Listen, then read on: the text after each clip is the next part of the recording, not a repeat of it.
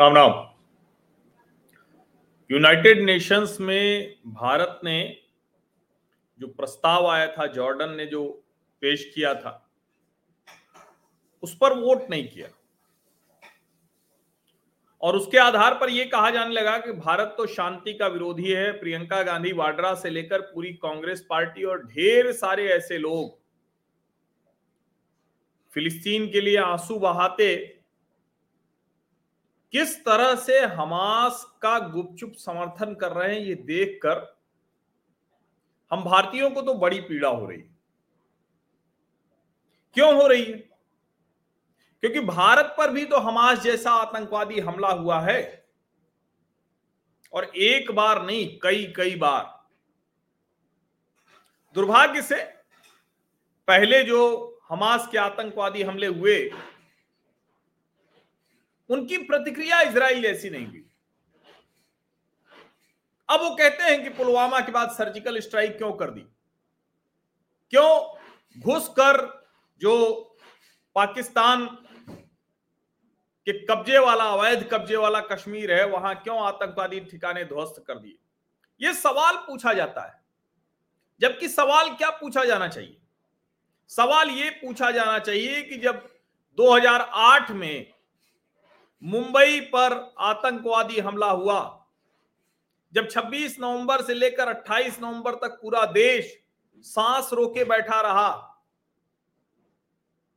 उस समय भारत की सरकार ने क्यों हमारी सेनाओं को इजाज़त नहीं दी? प्रधानमंत्री नरेंद्र मोदी रैली में पूछें कि क्यों डॉक्टर मनमोहन सिंह ने सर्जिकल स्ट्राइक की इजाज़त नहीं दी जबकि सेना का प्रस्ताव था? तो ये राजनीतिक लगने लगेगा। लेकिन सच तो यही है कि इस सवाल का जवाब पूछा जाना चाहिए। इस सवाल का जवाब बार बार पूछा जाना चाहिए। और हमारे ऊपर तो कितने हमले हुए और मैं देश भर के हमलों की बात नहीं करूँगा। पूरे देश में जाने कितने ऐसे आतंकवादी हमले हुए और हमने उनकी क्या प्रतिक्रिया दी, वो हम सबको ध्यान में होगा। कोई ऐसा शहर नहीं हुआ करता था, कोई भी बड़ा शहर जहाँ आतंकवादी धमाके न हो रहे हो। और मैं था तो बिज़नेस चैनल में, लेकिन संयोगश इनमें से कई का गवाह बना।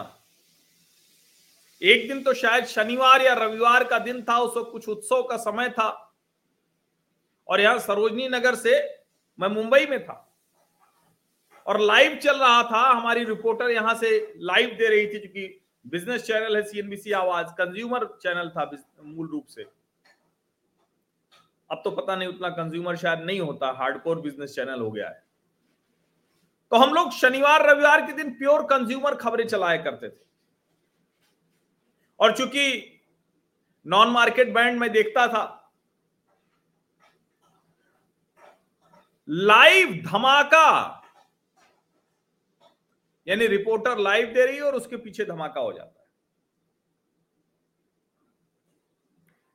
जब मुंबई में 26 ग्यारह का हमला हुआ तो उसने तो देश की साँसें रोक दी। उस वक्त भी मैं मुंबई था। और मैंने मेरे ब्लॉग पर, बतंगड़ नाम से जो ब्लॉग है, उस पर बहुत डिटेल में लिखा हुआ है, बताया हुआ है कि किस तरह से मुंबई हमले ने पूरे देश को हिलाकर रख दिया था। लगा कि अरे अब क्या होगा? कैसे होगा? और उस समय लोगों को लगा कि अब तो कुछ भी नहीं कर पाएँगे। और गुस्सा था पूरे देश में। गुस्सा किस कदर था, इसका अनुमान लगाने के लिए मैं आपको अपना ही 27 नवंबर का एक ब्लॉग दिखाता हूँ। बड़ा ज़रूरी है इसे देखना। और मैं इसके बाद भी बताऊँगा, सिर्फ़ एक छब्बीस ग्यारह नहीं, ये मैंने लिखा था 27 नवंबर 2008 को। ये मेरा ब्लॉग है, इस पर मैं खूब जम कर लिखता हूँ। नहीं, लिखता था, लिखता हूँ नहीं, रह गया ये पतंगड़ नाम से मेरा ब्लॉग है। और मैंने जो इसके लिए लाइनें लिखी थी, वो आज भी बदली नहीं, देश की दशा दिशा को समझाने वाला हिंदी ब्लॉग। जवान देश के लोगों के भारत और इंडिया से तालमेल बिठाने की कोशिश पर मेरे निजी विचार। ये मैंने लिखा था, नपुंसक नेताओं के हाथ में कब तक रहेगा देश? और देखिए, सब कुछ वो लिखा जो मन में आया। और मैं तो मुंबई में ही था तो सब कुछ मेरी आँखों के सामने हो रहा था। क्योंकि तीन दिनों तक क्योंकि शिफ्ट इंचार्ज होने के नाते और उसके अलावा भी, अभी लोग कहते हैं कि सत्तर घंटे कह दिया, नारायण मूर्ति ने तो बड़ा बुरा कर दिया। मुझे तो जब से याद है, यहाँ तक कि वेब दुनिया के लिए रिपोर्टर था तो उसमें तो इतने मामूली पैसे मिलते थे कि उसको मैं बता नहीं सकता अभी उससे ज़्यादा पैसे तो कुंभ मेले की रिपोर्टिंग करते मेरी स्कूटर के और कार के टायर कट गए। स्कूटर से ही रिपोर्टिंग करते थे। कभी कभार पिताजी की कार थी तो लेके चले गए। लेकिन स्कूटर से रिपोर्टिंग करते थे। और आप समझिए, उसका टायर कट गया उससे ज़्यादा का। लेकिन जो था, सुबह से लेकर रात तक और आज जो लोग बता रहे हैं कि दो घंटा तो आने जाने में लग जाता तो वहाँ तो हमें आने जाने में नहीं लग रहा था। हमारे मोहल्ले में ही मेला होता है, दारागंज के बगल में। खैर, ये विषयांतर नहीं करूँगा, सिर्फ़ ये ध्यान आया तो मैं बता दूँ। और उसके बाद भी, चाहे जहाँ जहाँ रहा हूँ, इतनी नौकरी तो करता ही रहा। और सीएनबीसी आवाज़ में भी जब तक नौकरी किया, जहाँ भी काम करते हैं, ऐसे ही करते हैं। अब ये देखिए आप इस घटना के बाद क्या आपको लगता है कि पाकिस्तान को सबक नहीं सिखाया जाना चाहिए था? ये मैंने तो उस वक्त गुस्से में लिखा था, जो जो भी आया था। और देखिए, उस वक्त लोगों की टिप्पणियाँ हैं। ये उस वक्त ब्लॉगिंग में लोग ठीक ठाक सक्रिय हुआ करते थे। ये लोग जो है, देखिए, ये अलग अलग टिप्पणियाँ हैं। इनमें से बहुत से लोग अभी भी ब्लॉगिंग कर रहे हैं, बहुत से लोगों ने छोड़ दिया है। ये इसलिए मैं आपको दिखा रहा हूँ कि आपको समझ में आए कि भारत ने संयुक्त राष्ट्र संघ में वो संशोधन अगर होकर वो प्रस्ताव आता कि हमास के आतंकवादियों ने हमला किया तो बिल्कुल भारत उसके साथ खड़ा होता। लेकिन कमाल तो ये कि हमारे अपने लोग, हमारे अपने लोग क्या कर रहे हैं? हमारे अपने लोग ये कह रहे हैं कि भारत ने गांधी का रास्ता छोड़ दिया। अरे भैया, हर बात में गांधी का रास्ता कहने की ज़रूरत नहीं होती है। और अगर हर बात में गांधी का रास्ता कहने की ज़रूरत होती है तो क्या आपको लगता है कि इंदिरा गांधी ने गांधी का रास्ता अपनाया होता? तो आज जिसको इंदिरा गांधी की सबसे बड़ी सफलता कहा जाता है, इंदिरा गांधी के राजनीतिक जीवन की सबसे बड़ी उपलब्धि कहा जाता है। वो उनके खाते में आ पाता क्या? जिसको लेकर हम बार बार बताते हैं। और अगर हम गांधी के ही रास्ते पर चलते तो इंदिरा जी से लेकर अटल बिहारी वाजपेयी तक हम परमाणु परीक्षण कर पाते क्या? गांधी का रास्ता बिल्कुल सबसे बड़ा और सबसे महत्वपूर्ण रास्ता है। अहिंसा हमारे लिए बहुत महत्वपूर्ण है। हमारे जीवन का, हमारे धर्म का हिस्सा है। हमारे व्यवहार का हिस्सा है। लेकिन आतंकवाद के सामने अहिंसा से नहीं लड़ा जा सकता। गांधी जी आतंकवाद से नहीं लड़ रहे थे। धरना, प्रदर्शन, सत्याग्रह, असहयोग, ये सब हो सकता है जब आप किसी से लड़ रहे हो उस तरह से। लेकिन जो मरने मारने के लिए आमादा है, उससे आप कैसे लड़ेंगे? अहिंसा से लड़ेंगे? पता नहीं कौन सा कुतर्क लेकर ये जमात पैदा होती है और उसे आगे बढ़ा रही होती। है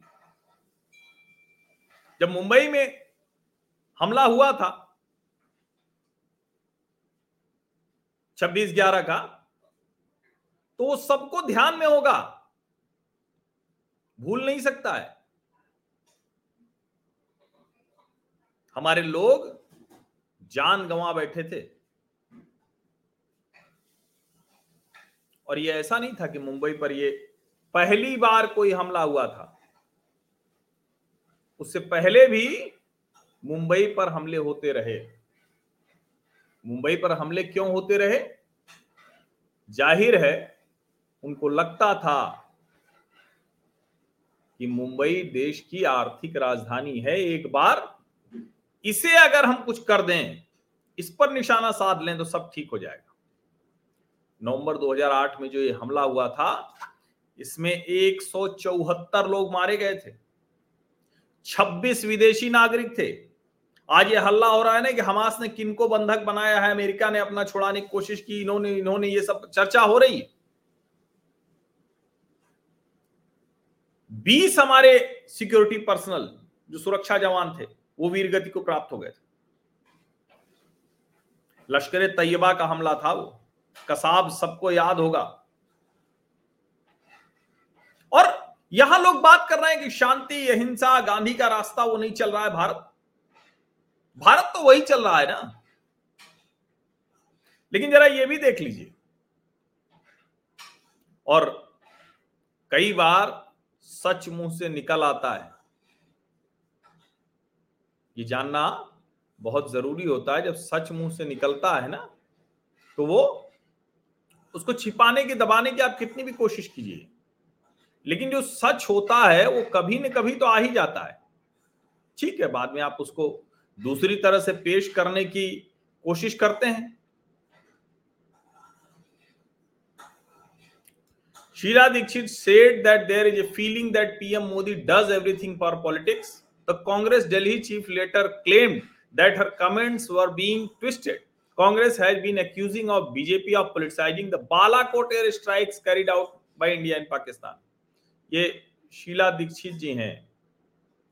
शीला दीक्षित जी ने ये 2019-14 मार्च की खबर है ठीक है? अब ये खबर, इसको जरा पढ़ लीजिए, देखिए। Delhi chief minister Sheila Dikshit on Thursday said that former prime minister Manmohan Singh reaction after the 2611 Mumbai attacks was not as strong and determined, perhaps, as that of PM Narendra Modi after the Pulwama strike लेकिन अब ये कह के तो फंस गई। तो उसका तुरंत उन्होंने कहा कि प्रधानमंत्री नरेंद्र मोदी सब कुछ राजनीति के लिए करते हैं। अरे भैया, राजनीति के लिए करने के लिए क्या हुआ? देश पर आतंकवादी हमला हुआ और उसके बाद आपको ये लग रहा है, उस वक्त सीएनएन न्यूज़ एटीन से उन्होंने इंटरव्यू में कहा था, Manmohan Singh yes I agree with you was not as strong as determined as he PM Modi के लिए कहा था। और इसीलिए जब आज ये चर्चा हो रही है तो मुझे लगता है कि उस सब के बारे में बहुत विस्तार से बात होनी चाहिए। और संयोगवश चूँकि 2004 से 2008 मैं मुंबई रहा,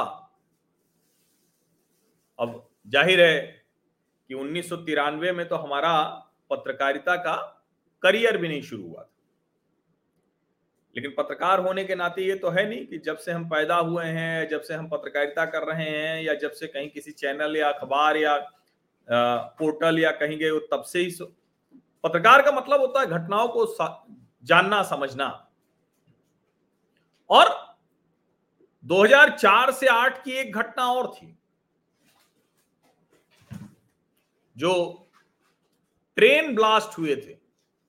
पता नहीं आप में से कितने लोगों को अब याद भी है वो। छब्बीस इलेवन की तो खूब चर्चा होती। है एक सौ नवासी यात्री मारे गए थे। 824 लोग घायल हुए थे। आप सोचिए क्या दृश्य रहा होगा। ट्रेन कैसे खून से लथपथ हो गई होगी। भारत विभाजन के बाद जब पाकिस्तान से हिंदुओं को मारकर ट्रेन में लाद दिया जाता था, उसके बाद की ये सबसे बड़ी ऐसी घटना रही होगी। और ये हमारे देश में आतंकवादियों ने किया। सात सीरियल ब्लास्ट हुए थे। मुझे याद है कि उस वक्त हम लोग शाम के बुलेटिन की तैयारी कर रहे थे। तो सीएनबीसी आवाज़ में चार, पाँच, छह, सात ऐसे वो आवाज़ समाचार जाता था। रात को नौ बजे आज का कारोबार जाता था। अचानक खबर आई कि लोकल ट्रेन में एक धमाका हुआ। कितने बजे? छह बजकर बीस मिनट पर। वो खत्म होने वाला था। मैंने क्योंकि बिज़नेस चैनल था, फिर भी उसको ब्रेक किया और तुरंत तो किया और उसके बाद समझ में आया कि ये तो बहुत बड़ी घटना है। फ़र्स्ट क्लास कोच जो थे मुंबई में सबर्बन ट्रेन के उनमें ये लगाया गया था, माटुंगा रोड, माहिम जंक्शन, बांद्रा, सांता क्रूज, जोगेश्वरी, बोरीवली, भायंदर। एक के बाद एक, ये सातों सीरियल ब्लास्ट हो गए। एक के बाद एक।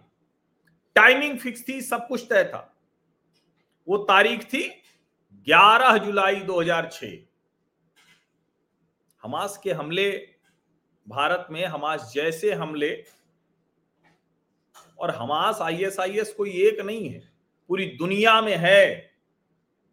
आरडीएक्स का इस्तेमाल करके ये किया गया था।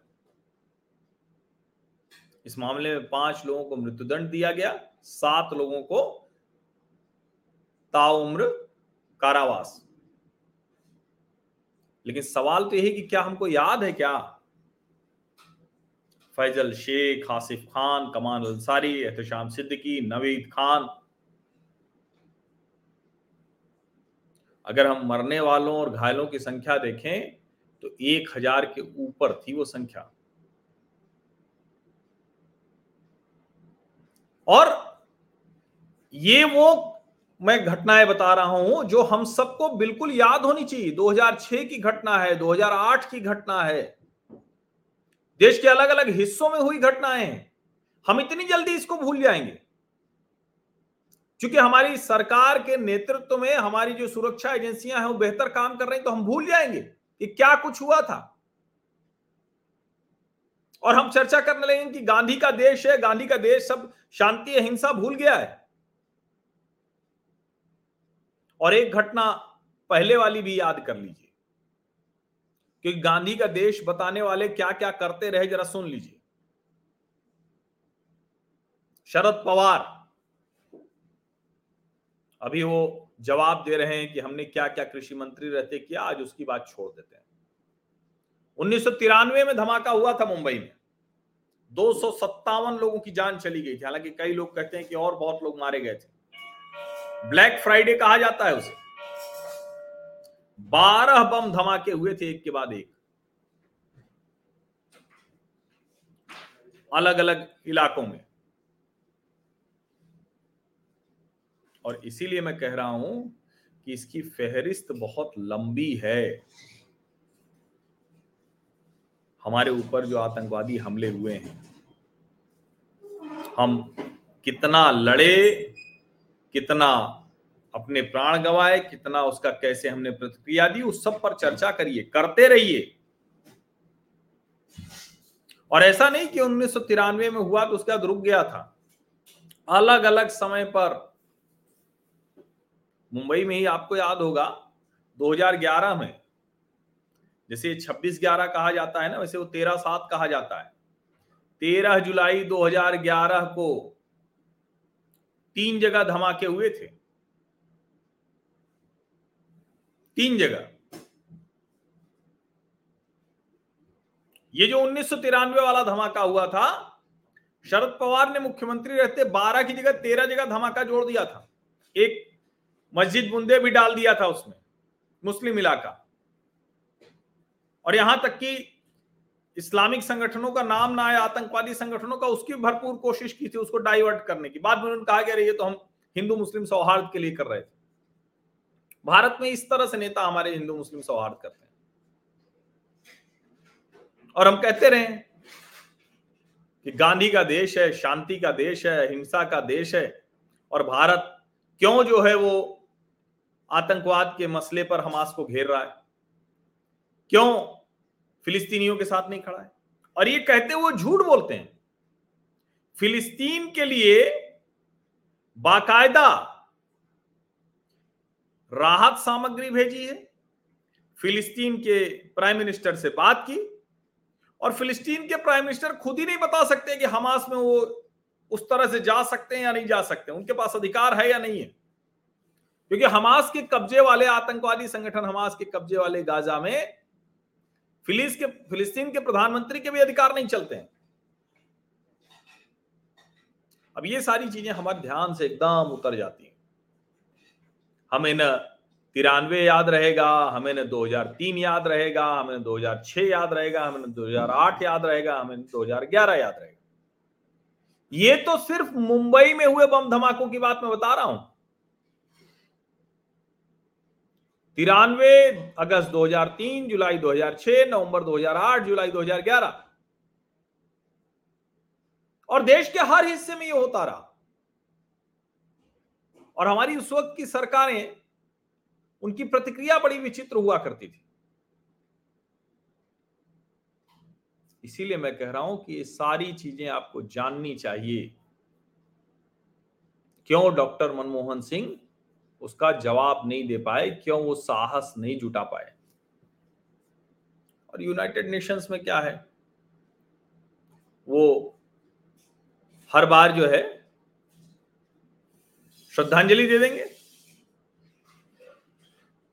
आज तक तो पाकिस्तान को उसके किए की सजा तो नहीं मिल पाई। ठीक है, भारत ने जिनको पकड़ा, उनको फांसी दी, वो सब ठीक है। ये 2022 की खबर है, देखिए। पीस एंड सिक्योरिटी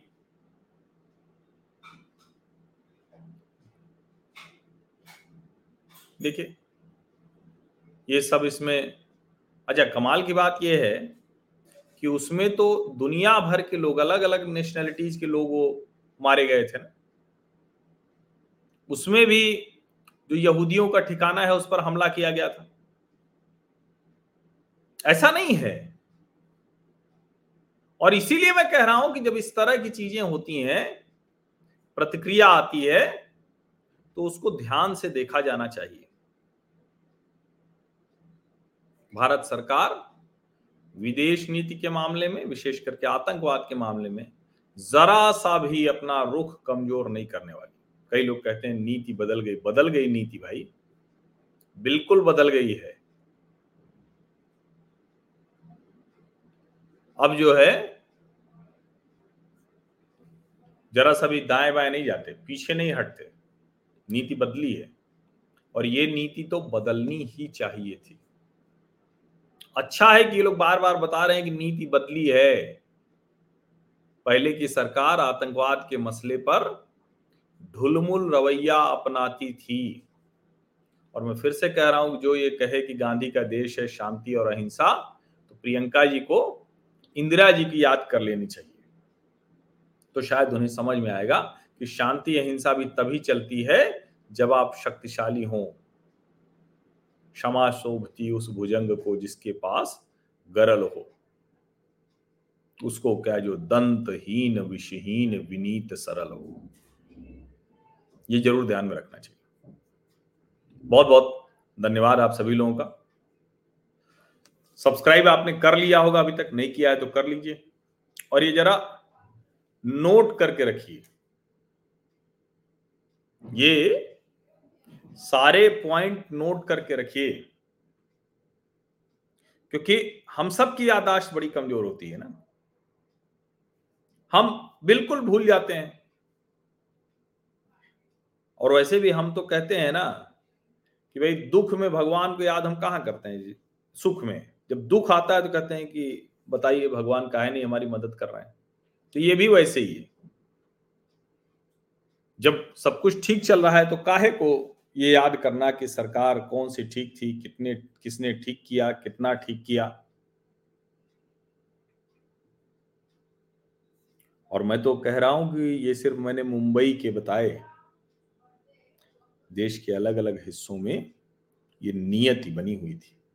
आप जरा सोचिए, क्योंकि एक धमाका हो गया तो फिर तो सब हो जाता है कि अरे सब लापरवाही हो गई। लेकिन उसको रोकने के लिए क्या क्या करना होता है, वो जरा सोचिए बहुत बहुत धन्यवाद। सब्सक्राइब आप कर चुके होंगे नोटिफिकेशन वाली घंटी दबा दीजिए लाइक का बटन दबाइए, और अपने व्हाट्सएप पर भी अवश्य भेजें एक्स पर मैंने थोड़ी सक्रियता बढ़ाई है, वहाँ भी आपको ठीक लगे तो साझा अवश्य करिए। बहुत बहुत धन्यवाद।